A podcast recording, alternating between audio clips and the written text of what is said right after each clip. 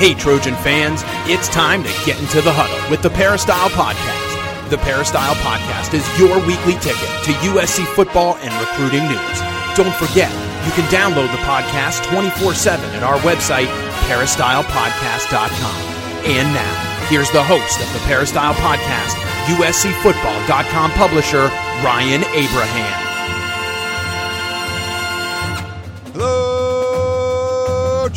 Trojan fans. Welcome to the Peristyle Podcast on a Tuesday. Where uh, I don't know what day it is of the coronavirus quarantine. I'm not really counting, but it's been a couple weeks now. We still want to roll out these shows here on the Peristyle Podcast. We got to talk some USC Trojan football. Of course, there's a lot of news as far as what's going on just in college sports in general and the sports world in general. People speculating when things could come back if they will come back. So we're going to talk about a lot of that. Today, we're going to have Dan Weber on the line and Keely Eure, both of them uh, in their respective homes. So we're respecting uh, the social distancing guidelines from the state and across the country. So we're all in different locations, but we wanted to continue to bring the show because we know it's part of your routine and try to keep things as normal as possible during these crazy times, the unprecedented times that we just haven't seen before. So we're going to talk about some of the kind of newsy stuff that's been going on around the conference and the NCAA. Jon Wilner's got some interesting quotes from Larry Scott, the Pac 12 commissioner. So we'll talk about those. If you have any questions or comments for the show, keep sending them in. We'll keep answering them. Podcast at uscfootball.com is the email address. Or would you like to call or text us? The number is 424 254 9141. Send us a call, leave us a voicemail. You can send a text as well. Whatever you want to do, we'll uh, play it on the air, read it on the air, get your thoughts out there. Whatever you would like to talk about during this downtime. We normally would be talking about USC spring football practice. Of course, that is not the case. There was some news out of uh, the Pac 12 that all organized team activities were going to be delayed or, or, suspended until May 31st. Previously, it was March 29th. So Larry Scott and the Pac 12 extended that. So, uh, you know, less and less chance we'll see any sort of spring activity the more that gets pushed out. But we'll talk about all that stuff. Uh, if you know, could there be a delay to the college football season? Could there be a cancellation of the college football season? We sure hope not. We'll talk about all that with Keely Eure, who's on the line. Hello, Keely. Hello, hello. Glad to be here today. I guess not here. Glad to be on the line today. Yeah, I kind of miss having you in the studio, Keely. It's always right? fun to kind of. I, I could tease you a little. We have some fun, you know. drink our Diet. Dr Peppers and. uh they're all for me. So we, I don't know. I started buying diet cherry Dr Peppers and and Keely and Shotgun like drink them up fast. I drink. We all drink them fast. Now it's not that fast because I'm the only one in the office now. Uh, we well, also, guess what? Oh. I I turned my roommates onto the diet Dr Ch- Cherry diet cherry Dr Pepper, so it's an addiction in in my apartment now. Nice. Yeah, Josh. Uh, I think he messaged me on Instagram or something and told me that he brought it in because I had a picture. Like I made a meal and I took a picture of it and there was like a diet cherry Dr Pepper there and he's he's he commented or something like where they're drinking that at home now nice. too. So yeah, I don't yep. know, good stuff. Uh, we also have Dan Weber on the line. Uh, I don't know if he has the Diet Cherry Dr Peppers there. They're not a sponsor, by the way. We should get them. Um, what's up, Dan? How are you?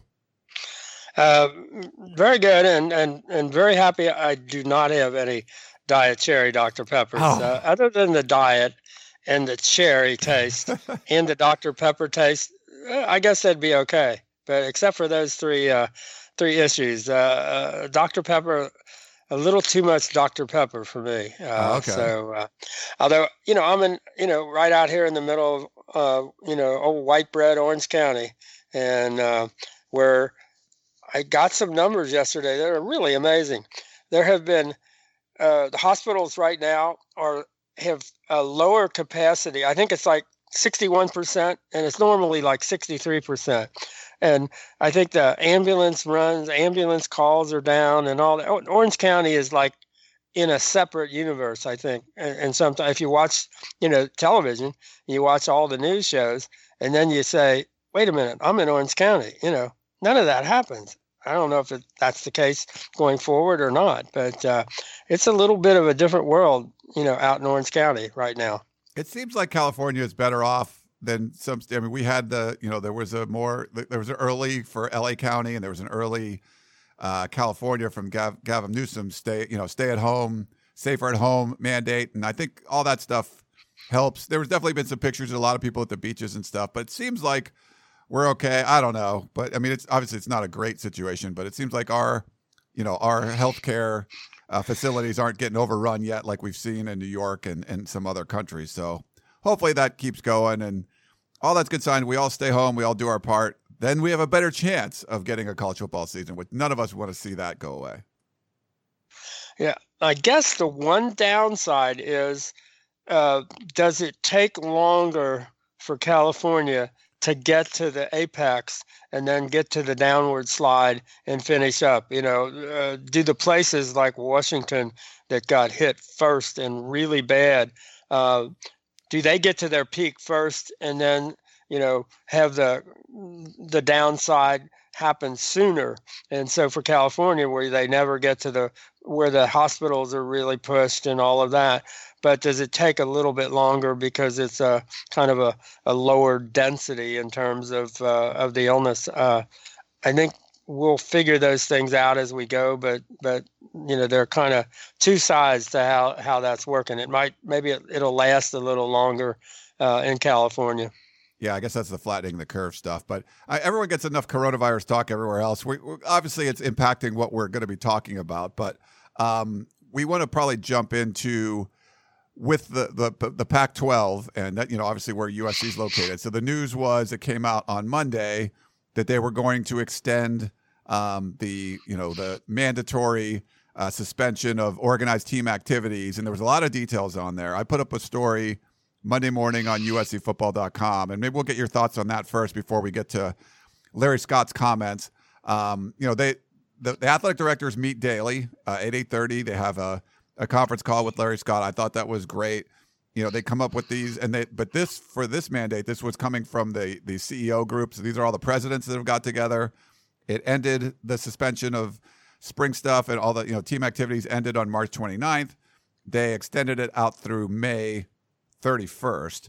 And you know the the nice decision from the NCAA was that spring athletes uh, could get a year of eligibility back, and it's going to be up to the university. So that came out yesterday as well. But for the the conference in general, there's some different rules, uh, like what you can do. For some reason, football is only allowed uh, two hours per week with their players, and uh, you you know over like the you know Zoom uh, meetings or things like that. And uh, Clay Helton brought that up during when he was talking on Trojans Live. I tweeted that out, and some people were like, "Why only two hours?" And it, it came out from the Pac-12 that other sports are allowed four hours. So, so football, we have more players. You're you're allowed less time with your players for some reason. But the Pac-12 did say they were appealing to the NCAA on that one to get football more time. Um, so I'm curious to see what they do. I, I wouldn't see why football should have less time than beach volleyball or whatever, but you know that's uh, that's just the way it is.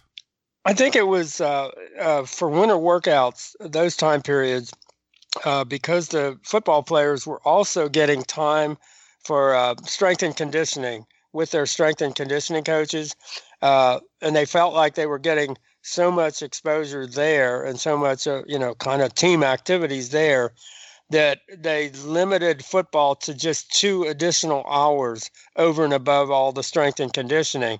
Uh, you know, with the football coaches, I think they, you know, they just didn't want it to become, you know, strength and conditioning every day and then football coaches on top of that. So I think it was the the, the feeling that maybe some schools would push that too far if you gave them uh, the football coaches as much access as, as maybe uh, in some of the other sports. So uh, that that the NCAA though once all of this happened that they couldn't immediately adjust and say okay now the two hours a week is totally inappropriate because nobody's together nobody's in a group you know it's all going to be remote stuff uh, you know let them do whatever they you know whatever they think makes uh, makes sense because they're not going to be coaching them up and that that that hasn't that decision hasn't been made yet tells you everything you need to know about the NCAA.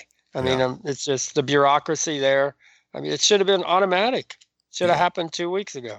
It, yeah, it should have. And that's, I mean, that's an interesting point, Dan, on that. The other one that kind of stuck out to me, Keely, I'll get your thoughts on it first, and then you, Dan, yeah. too. As far as the live instruction, and, you know, one of the, the early bullet points from the Pac 12 was you can send out videos, like Aaron Ausmus can send out like a video, a workout video that players can watch for instruction, but they can't do like a group you know, body weight workout where you're like, you know, doing jumping jacks and push ups and things like that. I mean, I did one that morning with one of my instructors from my gym. She's kind of taken upon herself to just create these workouts a few days a week. And you have like 50 people on, and you're all doing your burpees or whatever, you know, whatever she's instructing you to do. And I mean, I, I get that. And I talked to an athletic department member, and they said, well, they felt like maybe they, if, without personal instruction, this would be a problem but it's not like they're like going to be doing. Not not everyone has a, a, weight bench at their house. It's not like they're going to be yeah. lifting 400 pounds, you know, benching 400 pounds without a spotter there. Like that's just not the way it's going to be. It's more about you know jumping jacks and burpees and push ups and whatever you can do in your house because not everyone has equipment. So, and I've read some places where the SEC you can do the live instruction. That one I did. Maybe I'm making too big of a deal, Keely or Dan, but Keely, you start. Um, I, I don't know why they're like restricting live instruction from your strength coach when that's what everyone's doing right now. Everyone's on Zoom for you know happy hours and classroom stuff and workouts. You're using it. I don't know why they would not allow the the colleges in the Pac-12 to do that. No, yeah, that stood out to me too. And and basically I agree with everything you said already. It just doesn't make sense. Um, maybe they think that you could kind of push the boundaries if you have someone instructing you online. Maybe a head coach is telling the strength and conditioning coach, hey, maybe tell them about this, or you know, maybe they're just trying to be overly precautious. But the thing is, is they're allowing uh, the coaches, the the strength coaches, to write down instructions uh, to write down the protocols for doing the workouts. You can tape the demonstration but you just can't do it live. So if this is an issue where you need to see if people are doing the proper workout it can kind of become a, a an issue as far as health. You know what if someone's doing the the workout wrong and you can't actually see that for yourself? Uh, i just for some reason it, is kind of odd to me because you have to see that these guys are doing the things the right way right yeah. Well, it's it's bureaucrats doing what bureaucrats do, and they've got the power, and they're not going to give it. It's you know, and and with totally not being political, it's what happened, uh, you know, with the testing here uh, in terms of uh, you know the coronavirus, when um, you know the CDC and the you know FDA didn't want to give over power to private companies, localities. They didn't want to use anybody else's tests. They wanted to develop their own. Didn't develop a, a good test and and threw us threw uh, threw us behind. And then recently, you see what happens when you throw it open to all the companies in America. And a- Abbott comes up with a, a test where you get the results in five minutes. And you you know that could have happened, you know, two months ago but it didn't because the bureaucracy, you know, similar to the NCAA, the bureaucracy said, no, you got to go through us, and we're the only ones that are allowed to, you know, make this call. That was dumb, but that's, you know, I mean, the bureaucracy is a big problem in this country at every level. Um, I mean, it's just, it does things well for the bureaucracy it doesn't do things well necessarily for the people it's supposed to be, you know, working for and with. We've seen that with the NCAA, you know, all the time, and and it happens that way with big government. Uh, and you know, sometimes you just got to let people do what you know, obviously it would work better for the athletes and the coaches if they were allowed to do these things live. And why you would even think about saying you can't do that because it's more effective uh, is just crazy, and and you're making it more likely that people will, uh, you know, not be ready to go when it's time to go, and um, that's on the NCAA, and you know they ought to be called out for it, and hopefully, you know, everybody will keep calling them out, and that's one of those times where you wonder if the Pac-12 should just say, we're going to do what's best for our our student athletes and we're going to assume the NCAA will come along later and uh, and change this rule. But we're going to be able to do this, and and if they don't like it, too bad. Yeah, this is one that's a Pac-12 rule, and that and I and Keely, I agree with you 100. percent Like if you're watching, you know, when I would do that workout. Now it's hard. We had one instructor, and she's got like 50 screens up there. But in between, like perhaps while we're doing stuff, she would come in and kind of try to look at people's forms and say things. But for USC, say Aaron Ausmus is running the the workout, you could have the, the other strength coaches watching the monitors and really pointing out like uh, Amon-Ra St. Brown, make sure you you know you're uh, keeping your hips square or whatever you know whatever it is. Like I think you could sure. get that live feedback um, and make it a better workout. Which I yeah, so I don't know, it's just one of those stupid things. Maybe it, well, maybe it's an oversight. Yeah, I think I, I think when when you're dealing with a large team sport, and now you've basically you know sent guys to all four corners of the world.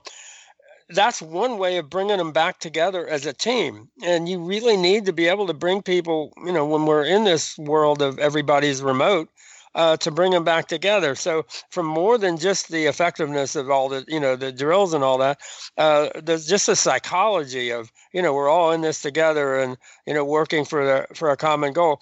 But isn't the Pac-12 saying this is the rule because it's the NCAA rule, from what I understand, that this is the two hours rule, for example, and the not live, uh, you know, I guess they would say you'd have to count the whole, um, you know, instruction period as part of the the two hours rule. Um, and so I, I just think the Pac 12 could just say, you know, we're not going to do that. Yeah. Um, before we jump into, I want to talk about uh, what Larry Scott said today with with you guys, and Jon Wilner does a great job. Check out his hotline, the Pac-12 hotline. Um, usually get some exclusive stuff from Larry Scott and things on the Pac-12. But I wanted to thank uh, Trader Joe's, who've been a great sponsor for us, and uh, you know they're on the they're on the front lines basically. You talk about the the medical workers and everyone doing stuff, but everyone working out in the you know industries where you're trying to get food to the people. Um, it's uh, it's tough out there. So I, I I talked about last week my experience going to the Hermosa Beach Trader Joe's was a great one. It, it, they made it feel as normal as possible, which certainly isn't the case all the time. So. Uh, you know, tip a cap to everybody uh, working over there at Trader Joe's. They're doing a great job and try to get you in and out of there as quickly as possible keep as much food and other items on the shelves as they possibly can. So uh, we're we're we're really happy to be partnered with them, and just wanted to give them a, a shout out here.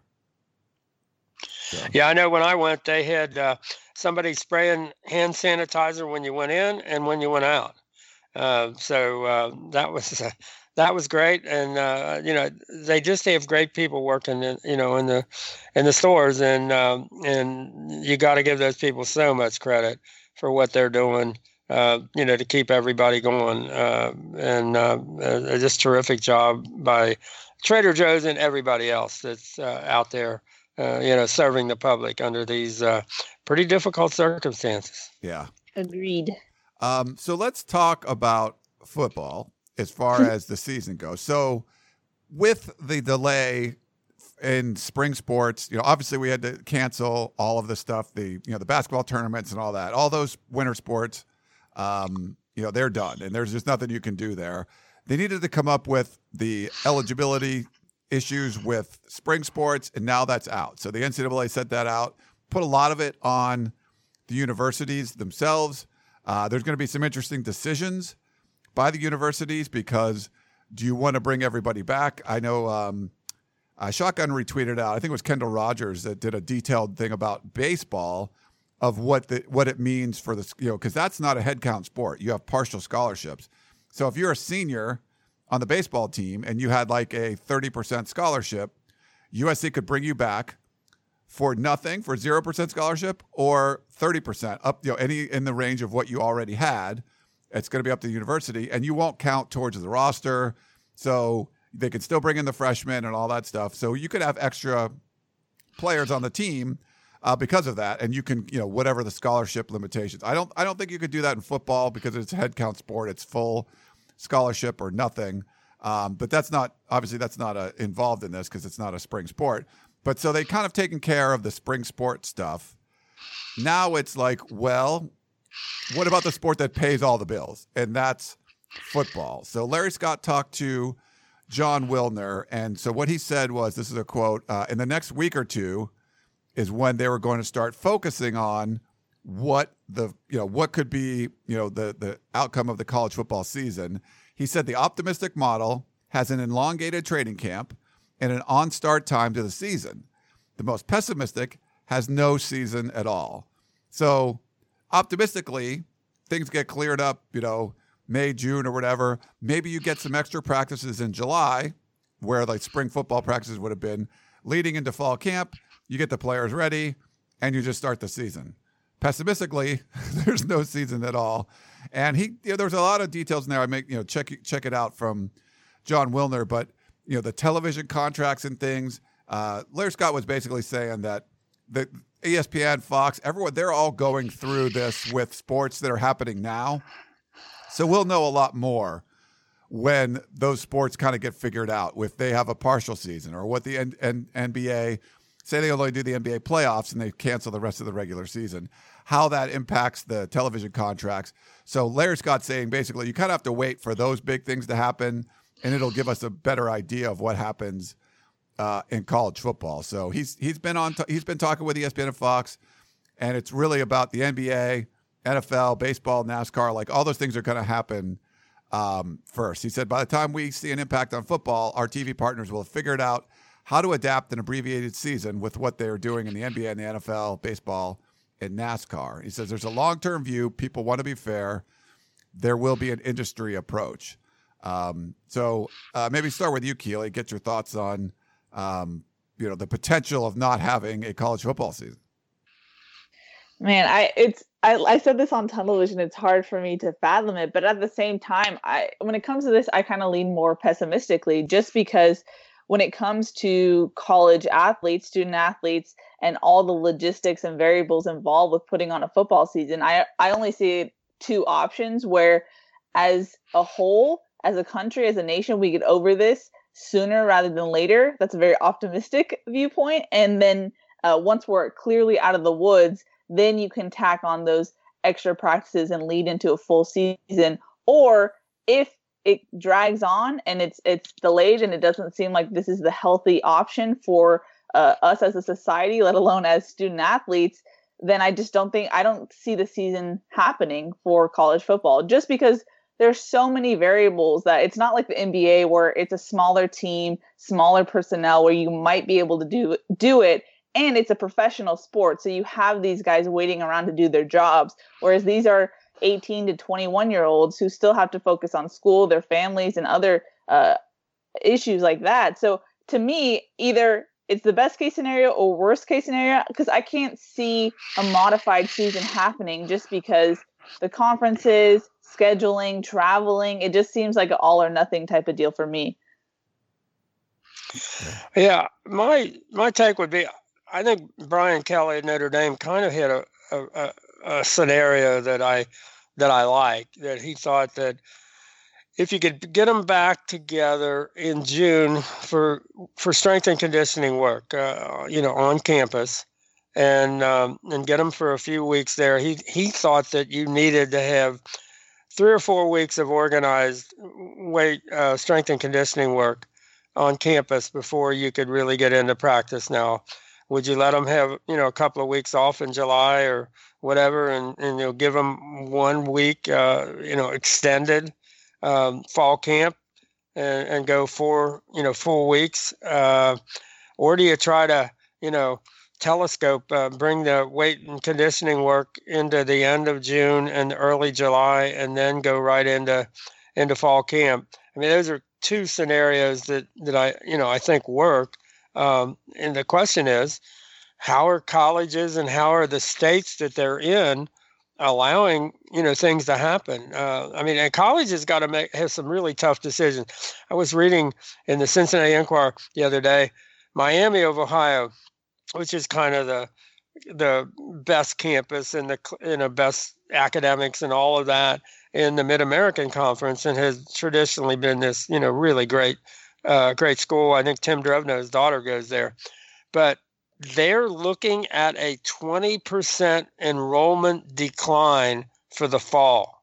The kids aren't making commitments to come back to school, and that they're talking about having to lay off you know 150 professors probably not going to lay off that many administrators unfortunately but uh, uh, I, so i don't know if the colleges can uh, can kind of you know say well we'll just keep on going with the uh, online classes because i think they get to a very a, a place where college students are going to say you know is it worth it for me to be spending this kind of money to be getting you know online lectures and all of that. I think there's a there's a real dangerous tipping point for the colleges if they don't get back. Uh, if there's a chance, you know, and you got the health statistics and all that are going to determine that. But I think it, you know if it's we come back or we don't come back, you know, flip a coin. You know, do you say, well, we got to be super safe? What if one kid, you know, for example, does USC say, you know, if one kid tests positively, we've got to close down the whole campus? Uh, then you can't come back. I mean, then they won't come back. If one player tests positively, you cut, you know, you shut down the whole program. If that's the case, you can't come back. You have to have a situation where you have the kind of testing of everybody uh, almost instantaneous, which it looks like we're, you know, going to be at maybe this week, and then you have to have uh, some of the, uh, you know, the various treat- treatment regimens with uh, existing medicines to say, okay, if you do get it and you do this with this medicine that they're testing now in, in fairly large groups in New York City, for example, uh, that you'd be able to uh, knock it down within five or six days and you wouldn't have people, you know, going into the ICU and needing, needing ventilators. If you don't have that, you probably can't talk about coming back. But in the next two months, we'll see if, if we're able to figure it out so where you say, okay, it was terrible when we had no answers for it, but if it becomes more like the flu, where yes, some people die, and actually 50 or 60,000 die every year, uh, but nobody stops going out because of the regular flu. Um, so, you know, do we get to that place in the next two months? I don't know. I, I mean, I think we can't even begin to guess. Uh, and do every does every state come up with the same answer. I mean, you know, if you're in the Pac 12, California is in a very difficult, a different place from Oregon, from Washington, from Arizona, from Utah, from Colorado. You know, Colorado's had some real outbreaks, uh, but Utah hasn't. Um, Washington has had, you know, obviously uh, a terrible time of it. Oregon hasn't. And California, for a big state, is like one tenth of New York. Uh, so it's you know to get all of those states on the same you know place uh, as far as allowing sports, for example, or allowing school.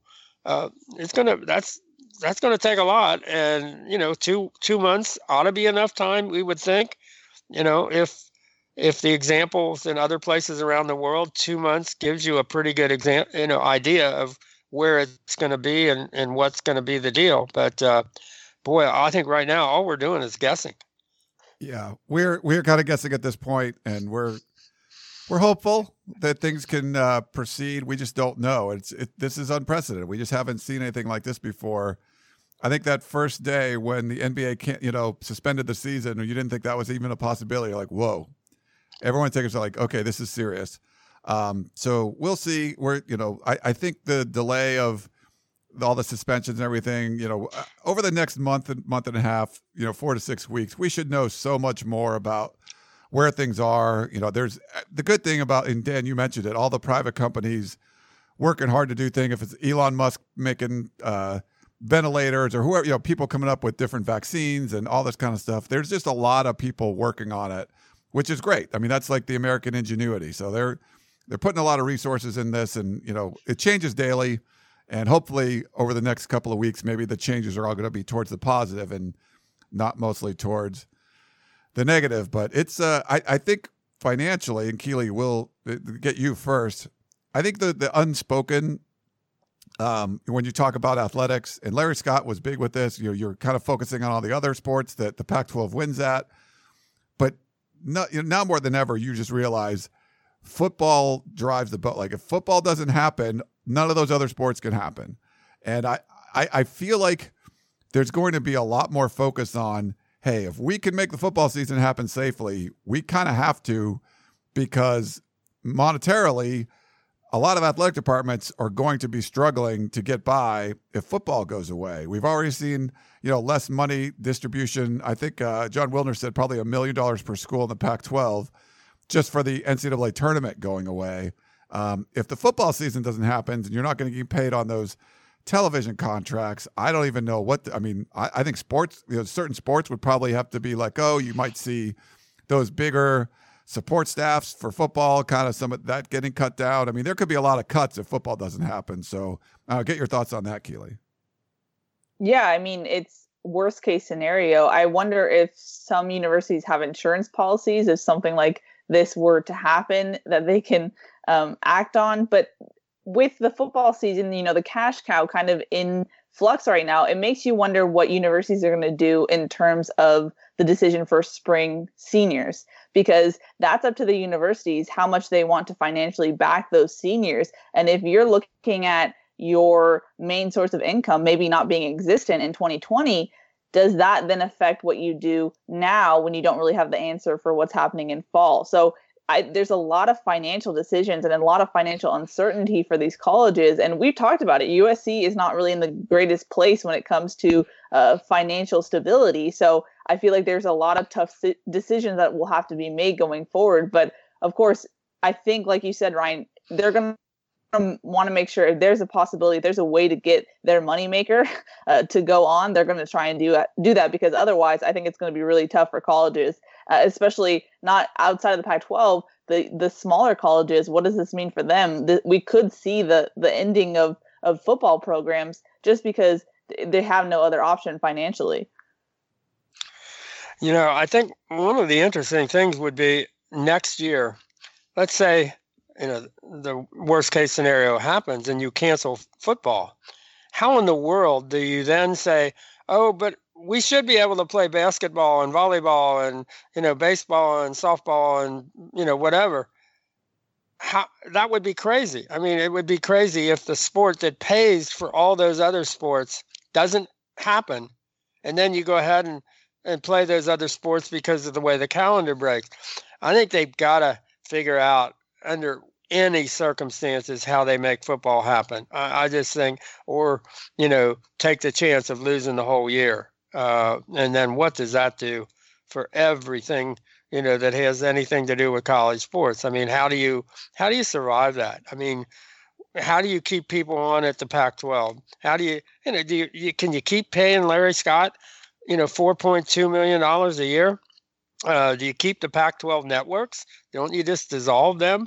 Uh, uh, you know, I mean, basically, there there would be you know, no college sports. I mean, you know, the the only good news might be then you could have an excuse to disband the NCAA administration, uh, say we don't need you anymore. But uh, boy, it's so hard to envision a world where college football doesn't happen. I mean, if college football doesn't happen ne- next fall, I would think we've got way more problems than just college sports. Then then the problems are are going to be you know so widespread that uh, uh, America's really going to have to figure out you know then we are at war um, you know with uh, with the coronavirus and uh, you know all bets are off. Uh, but heck they played college football through uh, through World War II they didn't play it everywhere maybe but they actually they did the best they could. And they you know played baseball and played you know the NFL. I don't think the NBA was quite in existence yet, but uh, uh, this would be unprecedented. I mean, it's, this this kind of thing it, it, never happened before in American history. Yeah, this is. Uh, Could you, oh, go ahead, Keely. Sorry, Ryan. Could you see a scenario where then, whenever the schedule becomes "quote unquote" normal again, where sports, college sports, are then played in order of, I guess, financial importance, where you'd see football maybe start in December or in January, and have a season played out then and then maybe shorten the off season mm-hmm. and then get back to fall again? See, I think you could do that in the SEC. I think you could do it in the uh, you could do it in some of the Big 12 or most of the Big 12. You could do it in the Pac 12. I don't know if you could do it in the uh, and maybe the ACC. The Big 10 would be a problem. Playing college football December, January, uh, you know, February might really be an issue, but that, that's a that's a great thought. Uh, and maybe, you know, the Big Ten would have to schedule a bunch of games in places like the, Who's you know, whatever it's called now, the RCA Dome and uh, in, in, Indianapolis. I don't know where else they could, uh, you know, play games inside, but uh, that would be interesting. Could they put a lightweight roof on some of these stadiums? Uh, you know, it's not like, you know, the technology is such that you could do that a lot easier than you used to, but uh, that's a that's a, I haven't heard anybody say that, hey, Keely. That's a heck of an idea. Yeah. Interesting. You never know. I mean, Title IX comes into all this too, right? So, like, yeah. if, if you start canceling sports, you can't cancel football because that's bringing in the money. It'll probably be a lot of the men's sports that get canceled first. But, um, but at, at what point are you in the wild, wild west where you kind of just have to anything goes at this point? You know, like when do you kind of throw out the regular rules and just do what's best for your college or or college sports in general? Yeah, I, yeah, I don't know. Um, it is. I mean, we talk about the demise of the NCAA. Like maybe this is part of it, where people figure, you know, people figure out, like Dan was saying, people figure out, you know what? Do I really need to pay seventy thousand dollars a year and go to college when I could just do I could do a lot of different stuff with that money and take classes online? Like, why am I doing that? Um, maybe it's this thing where schools kind of figure out, like, do we really need the NCAA kind of you know demanding what we do all the time? Like, let's just let's just group a bunch of the the top 64 universities together and, and make something. So who knows? Maybe this is a catalyst for something bigger that changes the entire college football landscape going forward. Yeah, I mean, I could see the Power Five saying, you know what, here's our decision.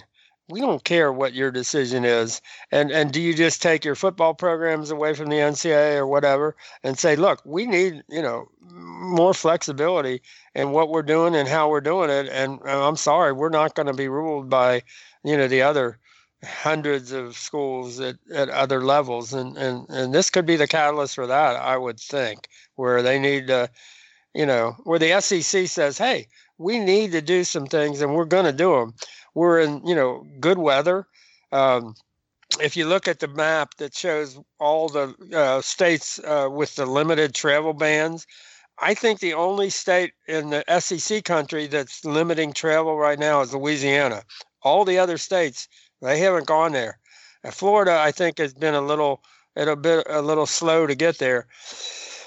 But um, but you're talking about you know parts of the country that do things differently, and you know I would think some people would say, well, is the what if the SEC says we don't care, we're playing, see, we're getting that CBS money, we're getting that you know all of our TV contracts. They're already making more money than everybody else, or they're going to be.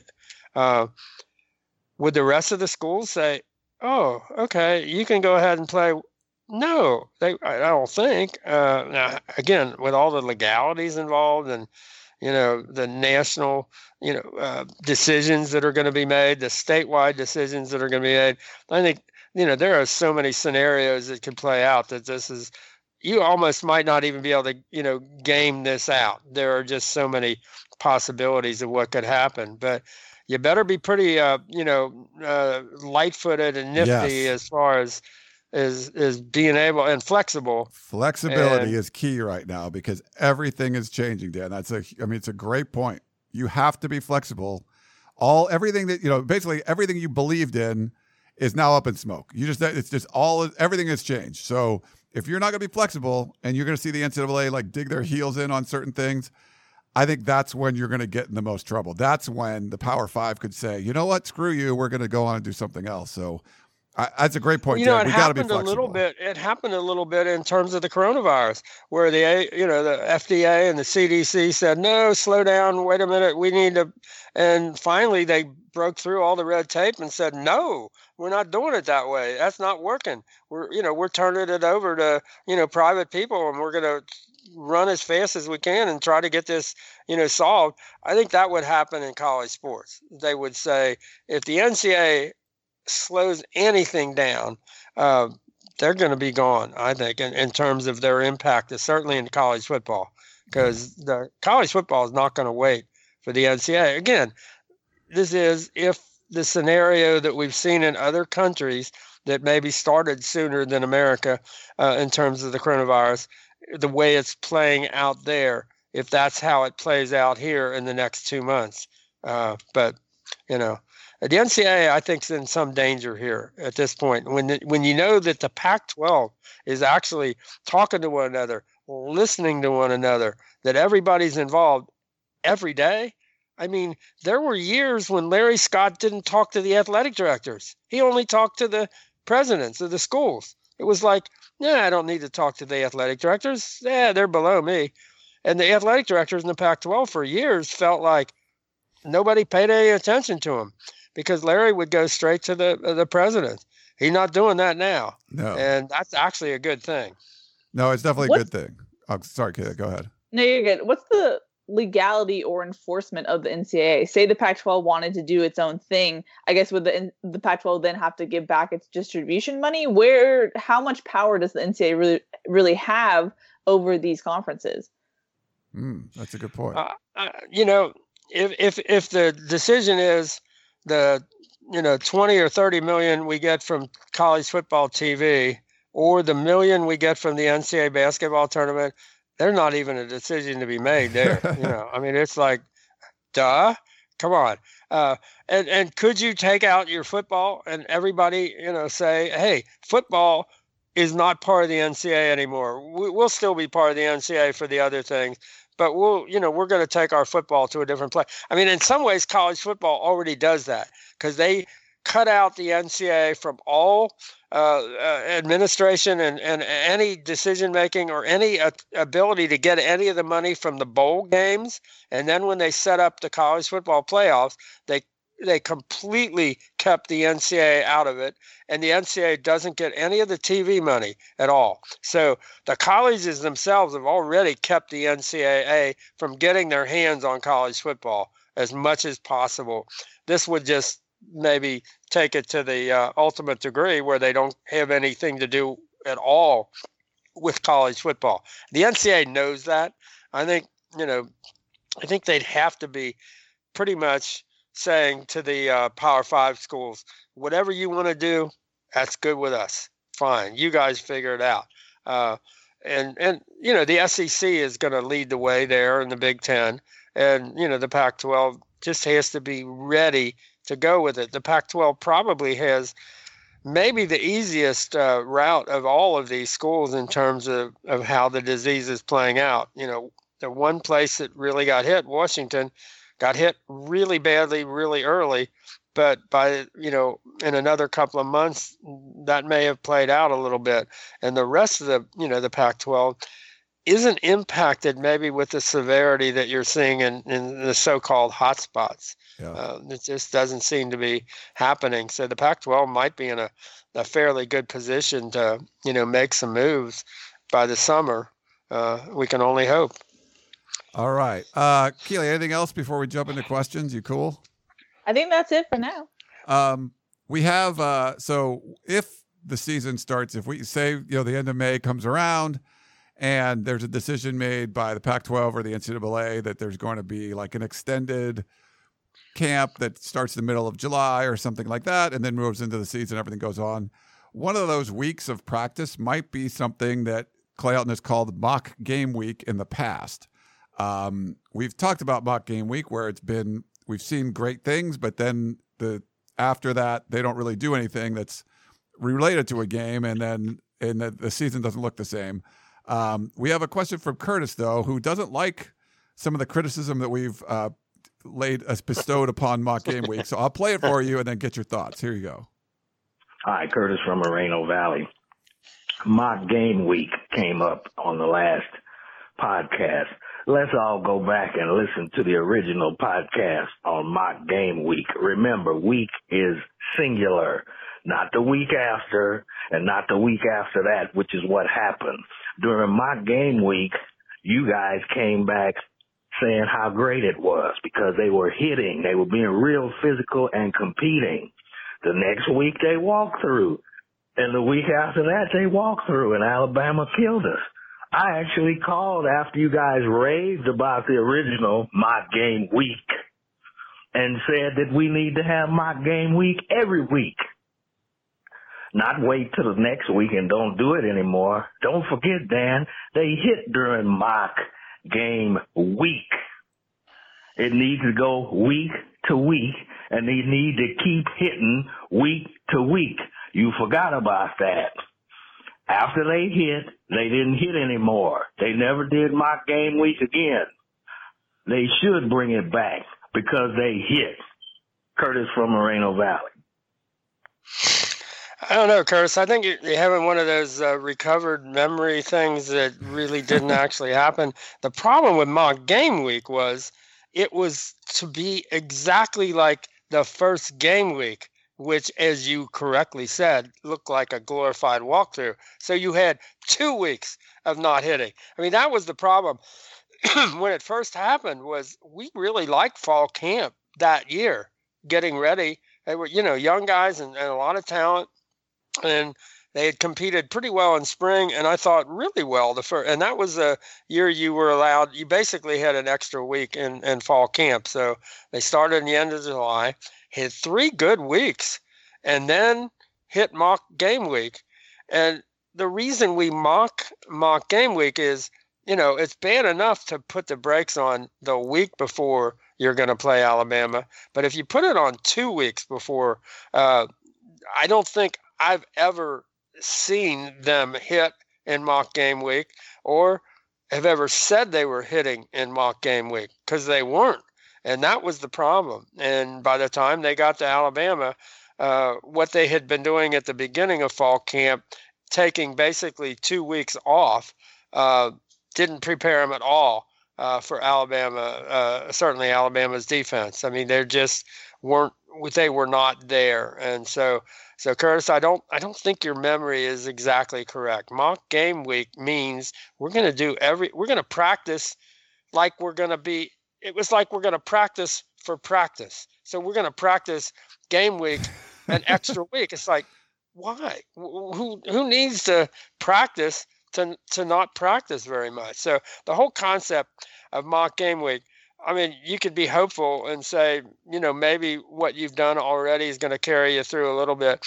But once you went through it and saw two weeks of of not hitting, uh, you were in no way prepared, uh, you know, for Alabama. And I just got off the phone with with Coach Naivar, uh, who talks about you can't even think about you're going to go out and hit on Saturday if you don't hit during the week. He said you can't do that. He said you can't even begin to come up with a scenario where that makes sense. He said, you know, football, you know, is it's running running at people and hitting them. And if you don't do that in practice, you aren't ready to do that in games. And the whole concept of mock game week is kind of we're not going to do that. Well, doesn't make any sense. So uh, no, Curtis, I don't think it happened the way you think it happened. Okay, I, do, I don't want to contradict Dan here, but I actually remember being very positive about mock game week because they were hitting. It was the week after uh, that they didn't hit. They did all the walkthroughs. So I think I actually agree with Curtis. I, I'm everything he said. I think was true in my book because what we wanted them to do was continue the intensity we saw in that one mock game week, but then they just hit the break. So I rem I, in my opinion, I remember them hitting hard in mock game week. It was the weeks after that it just they hit a, the brakes and just switched gears completely. So I think for me, it was the fact that mock game week showed that they knew what they needed to do and they did it, and then they didn't do it the rest of the season. So for me, that's why we was, don't mention mock game week is because it it was it showed that they knew the right answer. They just didn't want to do it. Was there hitting on the Saturday when the, the actual game was supposed to happen, but not like like the only other day there could have been hitting would have been like a Tuesday because that would have been the full pads day. I, but I don't quite remember. Yeah, I, I, think the thing I think the thing that hurt them, especially that Alabama year, was they tried to come up with new things in the, the mock game week and game week. They tried to do new stuff that they hadn't done, and they thought they were going to fool Alabama, you know, and they were doing stuff and they weren't doing it while they were hitting doing it. They were doing it more at kind of you know glorified walkthrough speed and it just didn't work against alabama's you know quickness and toughness on defense. And uh, you know i think basically uh, they might have had a little bit of carryover from the fall camp where they did compete and they did actually you know compete for positions and things like that but I think the hitting that happened in mock game week was mostly a little bit of a carryover, but it wasn't the thought of what they were doing in mock game week. And mock game week, unfortunately, they were going to surprise Alabama and they were going to do things that Alabama hadn't seen on film. And, you know, and, and that didn't, the emphasis was not on hitting, the emphasis was on uh, scheming and doing it differently and catching them by surprise and all that, as opposed to toughness and you know physicality and and playing fast and all of that. And and and knowing what you were doing by changing things uh, they didn't really know what they were doing and you're trying to play alabama you better know what what you were doing. So whatever there was in mock game week that that we saw i actually don't remember um, uh, seeing much you know hitting at all uh, but whatever i think it was a carryover from the fall camp and not so much the the concept of mock game week because mock game week is supposed to be like game week. Well, clearly the concept for game week is not to do almost any hitting. So yeah. that was the concept of mock game week in my mind and in the player's mind, unfortunately. Yeah, no, that that makes sense. Um, thanks, Curtis, for the the email. Is I mean the uh, voicemail as usual. Uh, what else we got, Keely? Let's go to an email from Brett C. from Knoxville, Tennessee. He says, Hi, Ryan, Keely, and Dan. My question is for all three of you guys. If USC happened to lose to ASU and Colorado last season, would Clay Helton been fired? Like to get your guys' opinion on this. Huge fan of the podcast. Thank you and fight on. You would surely think so. I mean, you would think, again, we still don't know all the details of this poison pill contract that if you know there's a firing and all of that. And we certainly heard it hinted to alluded to and all of that. Would usc i mean would they for example have looked differently at you know a, a booster who says i'm going to underwrite urban meyer completely and i'll help you raise the money to buy clay out it hit with two more losses last year and uh, so what would that have been? They'd have been uh, six and six, and and a, a, really a minor bowl game, and with the possibility of being six and seven. Um, I would think things would have turned out differently. Yeah, I would think it would have been real. I mean, if they look at what what happened after you know going to the Holiday Bowl with eight wins. Um, and how negative the reaction has been, what would the reaction have been keeping Clay with two more losses? It's almost impossible to imagine uh, that scenario, but uh, you know, with the new president and new AD and newly discovered possible, uh, you know, poison pill contract that you know multiple millions of dollars that you didn't realize you were might might have to pay out. I don't know. I I would think not, but man, I don't know. That's a tough one. I I mean, I, I feel like my gut says yeah, they would have to fire him because it was such a tough call. But with the timing of everything that was going on, it wasn't a successful season. And six and six and eight and four, neither of them are successful seasons. So I mean, how much it's you know it's less sex, successful to be six and six. Um, maybe the Colorado loss, ASU we talked about this before. With Jayden Daniels playing, I think USC probably loses that game. Mm-hmm. Colorado, that would have been tougher. Like that's a that's a pretty bad loss. Like ASU, I don't think is going to be a bad loss. They'll they'll be one of the favorites in the South uh, this year. Um, but the Colorado one, I think that would be a that would be a bad one. I mean, they end up firing their coach.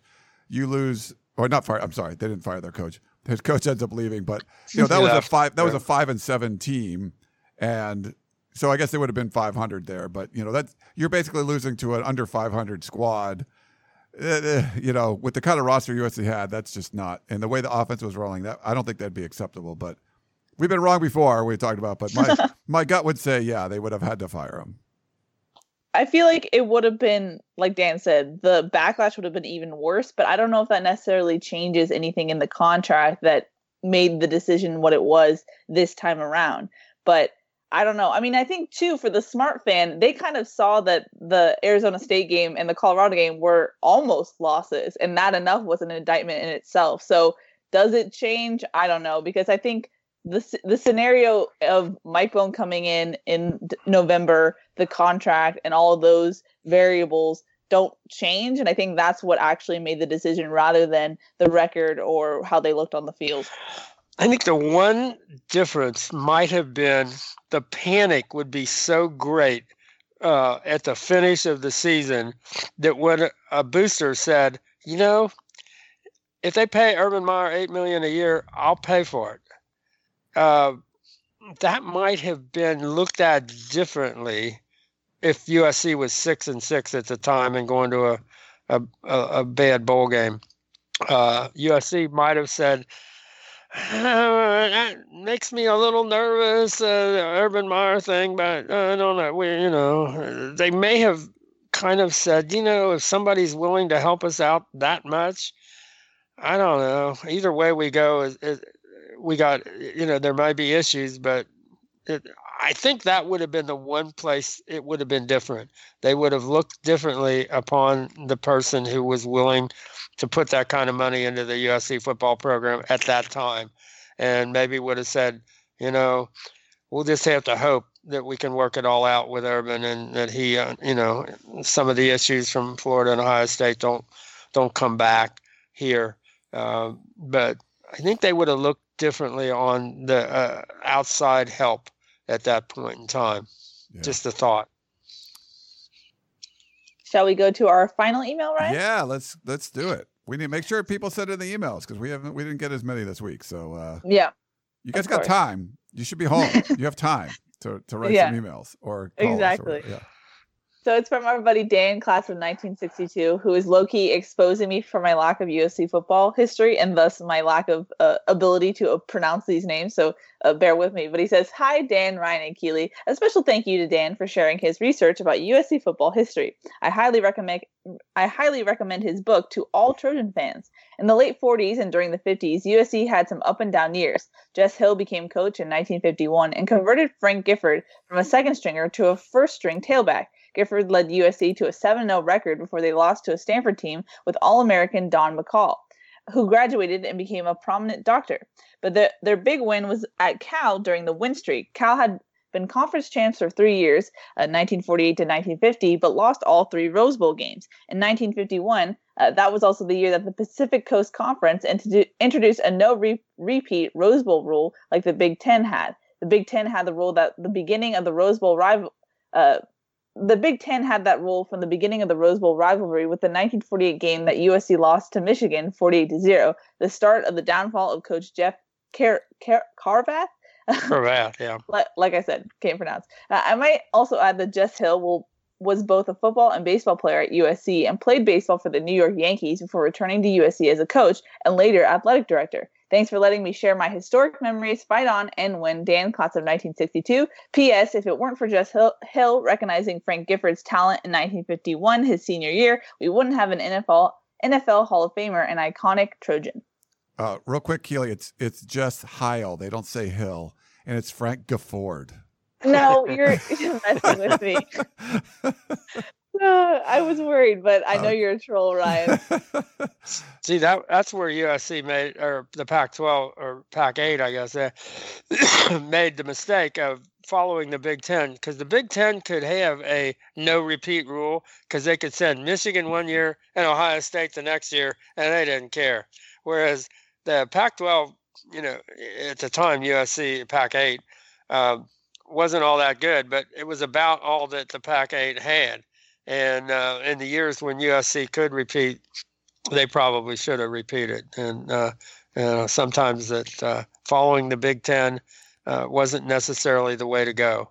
But uh, yeah, those were some not so special USC teams, and and it really depends. It's all about the head coach so far, in you know, hundred whatever years, how many years of USC football it's been about the head coach. If you if you have a great head coach, you're gonna win national championships. It's that simple. And if they're not, things are gonna not look so good. They're, they're gonna be struggles. It's it's amazing the difference. Uh, you either you're either that guy, and USC is that team, or you're not. But when you're not, it's kind of ugly at, at USC. It's, USC doesn't do well as that like nine and three, 10 and two team that you know wins a big bowl game or whatever, but doesn't win the conference. That's just not who USC is. They're either up there at the top or they're kind of struggling in the middle somewhere, and uh, it's uh, it, it's you know you, you pretty much have to have that guy running that running the program. You really do so far, anyway. Yeah. That's what history tells us. All right. Um, Well, I guess that's wrapping up. Nothing else, Keely, right? Nope, that wraps it up. Yeah, good stuff. Uh, thanks to everyone for the sending in the questions, and thanks, you know, obviously for listening.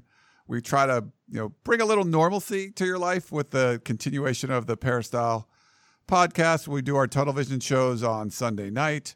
Uh, I'm going to try to do a little special thing. Check out on USCFootball.com on Thursday, um, talking to some USC related people that maybe aren't around the team right now, but maybe have some history with the team. So I'm trying a new feature out. We'll see if it comes to fruition, but I'll uh, I won't say anything about it until we actually, or any more specific about it until we actually get it rolling. Um, we got all these plans, you know, like it's it's hard because we have more time to do stuff, but it's also hard to be motivated. You know, like some of the time you're like, oh, I could do that, I could do that but it's it's weird just because we're in such weird time. Like sometimes it's hard to get motivated and do that new thing that you actually have time to do now. I know one thing: I don't miss the commute. Um, so yeah. that time is uh, especially you know coming from Orange County, but uh, but you you know and and there are enough people to talk to and enough things, but it, it will get to that point where we really do need to you know see things kind of uh, starting in June where you can figure out scenarios where this can all go together and and and make it work. And and that's just got to be uh, what we look at every day and figuring out how can we make this work if we get to the summer and we're, we're all moving in the right direction. Because i will say this if they get to the college football season on time usc will have an opportunity in playing alabama on a day when the lead in could well be the uh, kentucky derby uh, to make the kind of impact that actually says, "Hey, we're back," because uh, that game will be watched by a whole lot of people who are just you know so in need of live sports and uh, college sports, and so uh, you know there is an upside and there is an opportunity for USC in that game to be playing Alabama, and you just have to you know when those opportunities come. That's what happened, you know, when Pete got it going. Uh, that's what happened when John McKay got it going. When you had an opportunity to play somebody like in Alabama, you got to make it happen.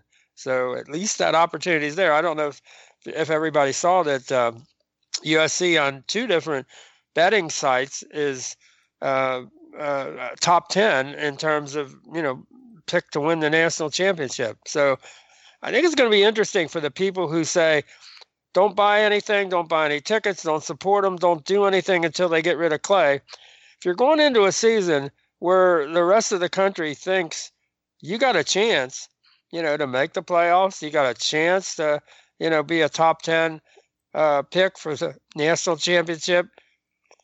You've got one of the, I guess, what, top six Heisman Trophy uh, possibilities uh, in Kedon Slovis?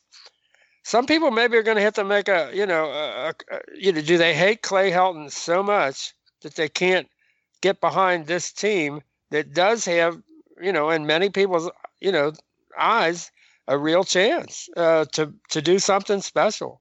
And you know get started right away uh, you know I don't have to wait around but uh, going to be interesting to see maybe how some people solve that dilemma for themselves in terms of well, I want USC football to be good, but I don't want it to be good with Clay Helton there and da da da. I don't think you got a choice this year. If if you want them to be good, Clay Helton's here. You know, that's uh, that's the deal. Yeah. All right. Well, I guess we're going to wrap things up. Uh, that's Keely Eure, Dan Weber. I'm Ryan Abraham. Everyone, please stay home, stay safe, uh, keep doing your part, and hopefully we'll all get through this. I'm sure we will. Just want to do it soon enough that we can actually have a college football season because that's what we all want. So, uh, thanks again for listening, and we will talk to you next time. You may have noticed that shopping at Trader Joe's is unlike shopping at other markets. People ask us all the time how we manage to have such unique, interesting, and delicious products at such great everyday prices. This is Dan Bane of Trader Joe's. The answer is simple. It's all in the way we do business. We buy directly from the manufacturer whenever possible this helps to keep our costs low, and we pass those savings on to you. No gimmicks, just great values at honest prices. Every day at Trader Joe's. Thanks for listening.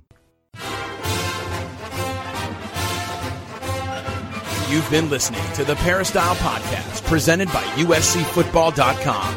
Be sure to tune in next week for the latest news on Trojan football and recruiting.